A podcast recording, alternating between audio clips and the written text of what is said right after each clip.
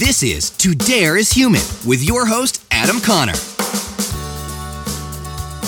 Hey, welcome back to another episode of the show. Adam Connor here, To Dare is Human on deck, and I'm back again with another daily. A couple minutes every day sharing an inspiring and motivational story of somebody making the conscious choice to leave a conventional life path, a safe bet, to follow their passion, to make the dare, as a way to show you that it's possible no matter your circumstances.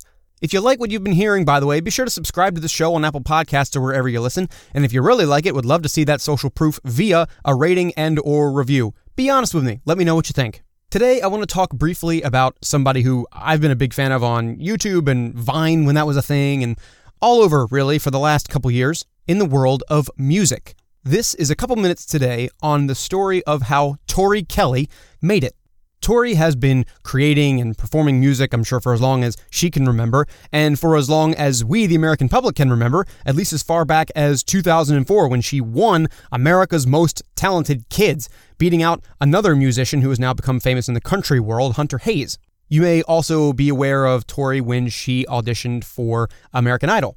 But if you're like me, you probably mostly know of her from her content across, like I said, YouTube and Vine. And now, of course, her songs have become very, very popular. And she's sung for things like movies, and she's been on her own tours. She's opened for some amazing acts, things like that. And the more I dug into the nitty gritty of the story, I realized it really is like a dare, specifically starting at the point of the time of highest rejection, which was not getting through to the next round of American Idol. Now, obviously, choosing to go into the music world is a dare in and of itself. It's not really a conventional life path. It can be super lucrative. There's high odds, there's lots of adversity there, a lot getting in your way of succeeding. But none of this really phased Kelly. And in fact, aside from doing YouTube and all these other things to build her personal brand, decided, hey, I'm going to do music. I'm going to make my own EP. And guess what? I'm going to do it all by myself. I'm going to record it. I'm going to write it. I'm going to mix it. I'm going to master it. And I'm going to release it.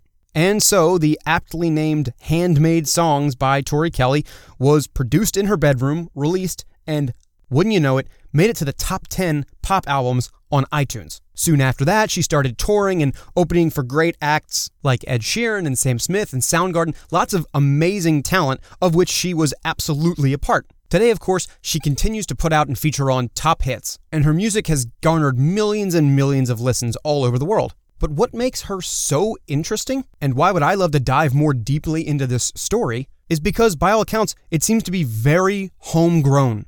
It's a story of persistence, it's a story of passion, it's a story of true grit to get through the odds. And once you break through the odds, to get over the rejection within them, to do your own thing, to start your own journey on a dare towards success.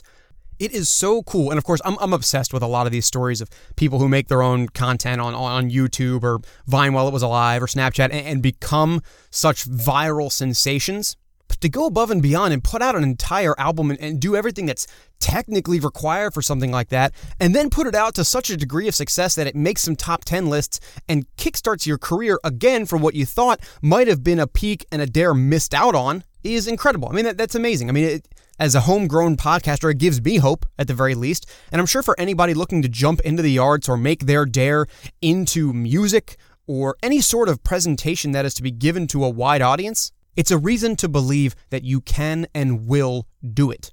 So that's why I think the story is so great. Uh, go listen to a couple of Tori's songs here. I'll put all of her social links in the show notes. Go listen to some of the stuff she's done recently. She put out a song uh, for the movie Sing that recently came out that I, I've been it's been stuck in my head recently for whatever reason. And overall, just a really really cool story to follow, knowing what the origins of the dare were. All right, I'll be back again with another daily episode tomorrow, going over a few minutes of a motivational or inspirational story just like Tori's. In the meantime, go follow me at is Human, social media, Facebook, Twitter, Instagram. And if you'd like to write me an email letting me know what you think of the show, or you have suggestions for new interviewees, or just new ways that I can tackle this subject via this show, let me know. I've already talked about the rating and reviews thing at the beginning, so I won't belabor that. And for now, how about just have a great rest of the day, and I'll be in touch with you tomorrow. Tomorrow morning, I'll be right back in your ears with another another one. Until then, I've been Adam Connor, and peace out. Like what you hear? Stay up to date with To Dare is Human by subscribing and following across social media. And until next time, keep daring.